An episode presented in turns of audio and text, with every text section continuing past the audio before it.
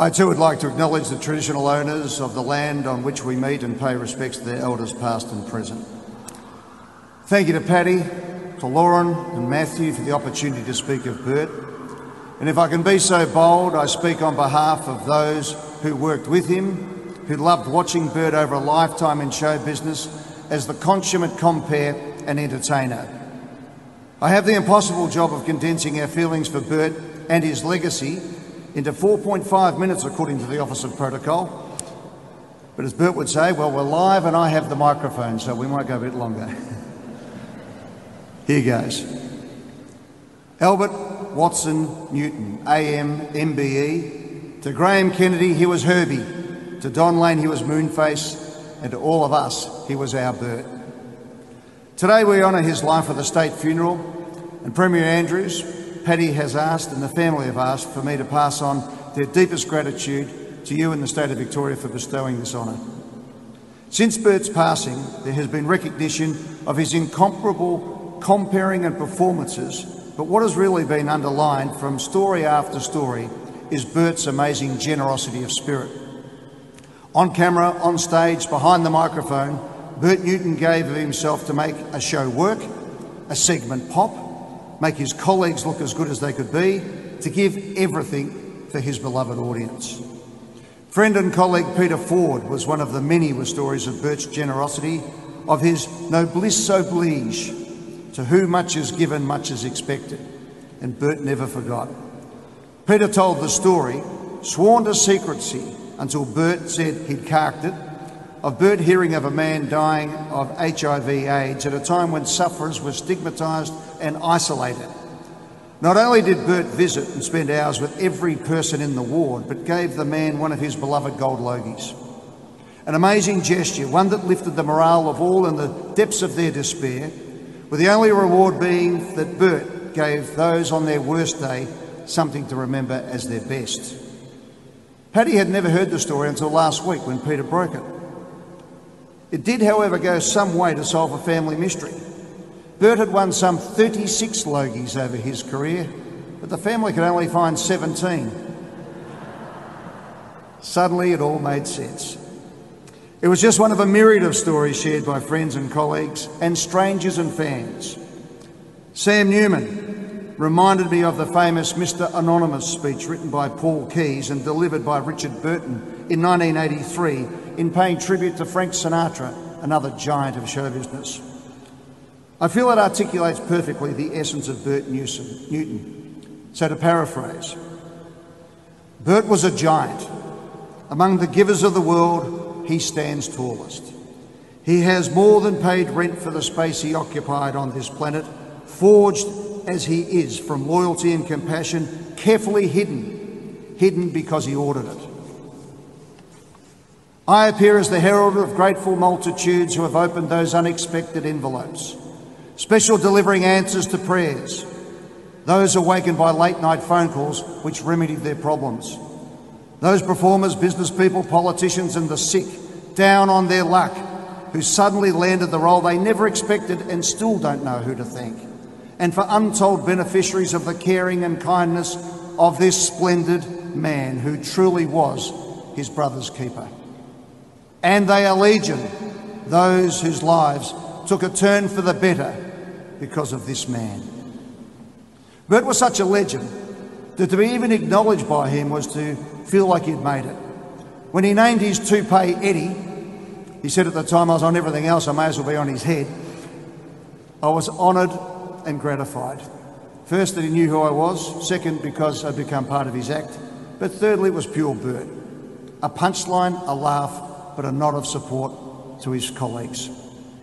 We've heard of people getting a segment on his shows, the note of congratulations, a phone call, a text, on your best day, but more importantly, on your worst, because Bert knew both.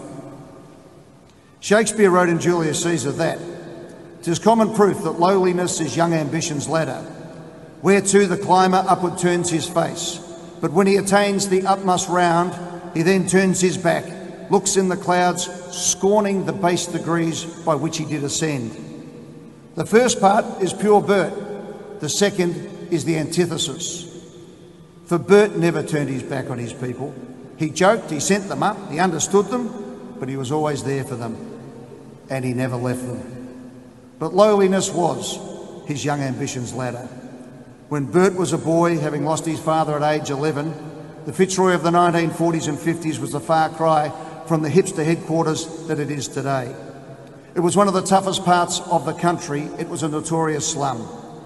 So fired by his imagination of what could be, inspired by the Marist Brothers who saw something in this year seven boy who had a knack for radio plays, that he walked from his family home to the city, down the very streets outside this cathedral as a 14 year old to 3XY.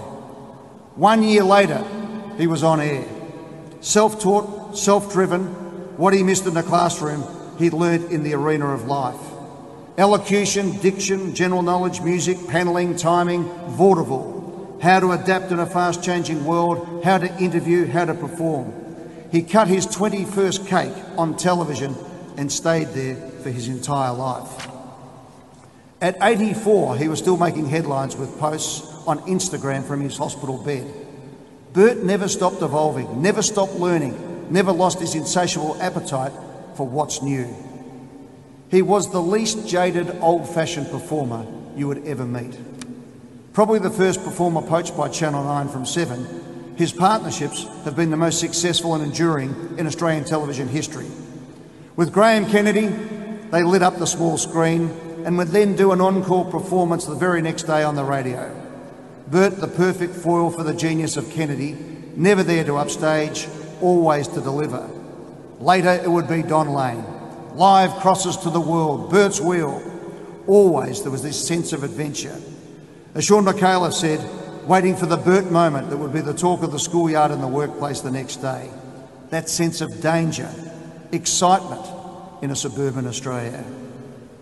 But also for us, that sense of pride as we watched our Bert match it with the best. To watch Bert with the likes of Sammy Davis Jr. and Debbie Reynolds was to watch kindred spirits riffing it out live on TV, unrehearsed, unrestricted, and hilarious. In a business known for its enmity and jealousies, there was no fluke that Graham was best man at Bert and Patti's wedding, that Don, on winning his gold logie, memorably said, Six months at your house, six months at mine, pal. To watch Bert in his natural habitat at the Logies was a television highlight of the year. How he'd glide onto that stage, moving like a dancer, his newly cut suit, as he would describe it, his patent leather pumps, with that air of, I know you've seen all the stars and acts tonight, but get ready for this. That mildly amused grin on his face as he readied himself to bring the house down again. Alongside Bob Hope, John Wayne, or an inebriated foreign star, it made no difference. Bert either made a performance great or saved the day.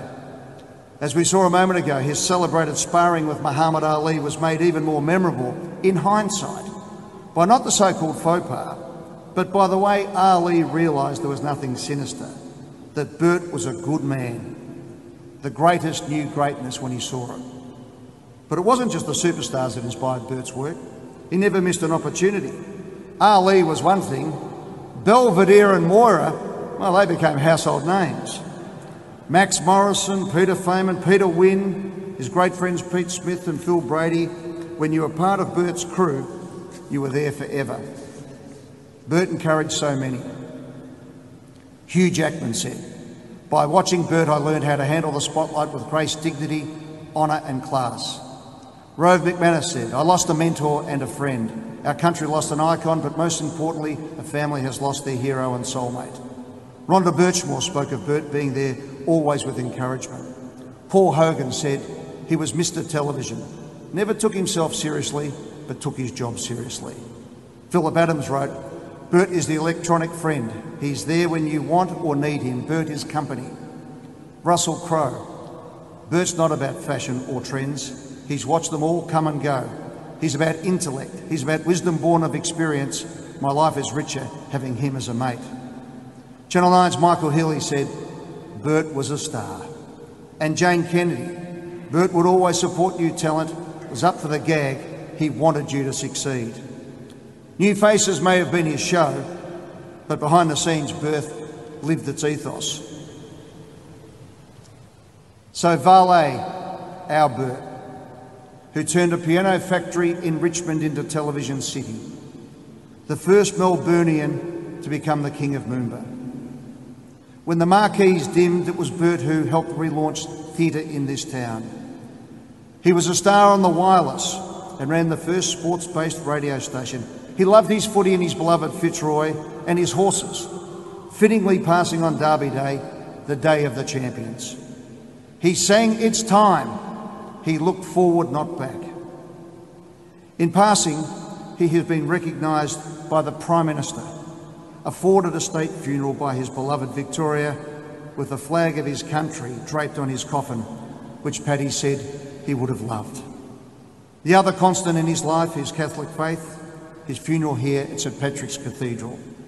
Last night, the theatres of Melbourne dimmed their lights in Bert Newton's honour.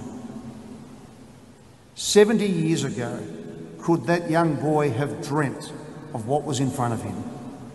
And while there was Burton Graham and Burton Don, there was nothing like Burton Patti. What a combination. Patti, you shared your husband with us all.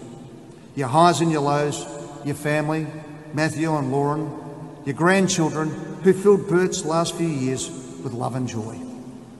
There would always have been a Bert, but he was enhanced so much by his Patti. Whether the Gold Logie becomes the Bert Newton Award or a theatre or similar be named in his honour, show business and this city will never be the same. The young boy from Fitzroy who became a star, then a legend, then an institution, and now our greatest memory of the golden years of television. Forever, our Bert.